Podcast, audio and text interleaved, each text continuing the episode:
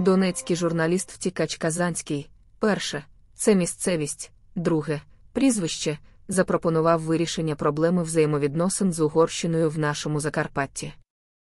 Способом масового будівництва там житла для українських біженців від війни з Лугандонії, яку розв'язав найліпший друг угорців Путін. Ідея дуже гарна, абсолютно легітимна, державницька, однак. Перше. Всі ці переселенці з Лугандонії ненавидять Україну, а себе вважають руськими. Друге. Наприклад, біженці з Маріуполя, теж проти України, живучи в ній, приписують себе до руських греків. Уявили греки Лугандони.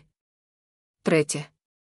На Закарпатті вони не стануть українцями, а перетворяться на руських угорців, з довідками з архіву, підтвердженнями з батьківщини, живим угорським родичем, одним на всіх переселенців і трьома паспортами на кожного руським, українським і угорським.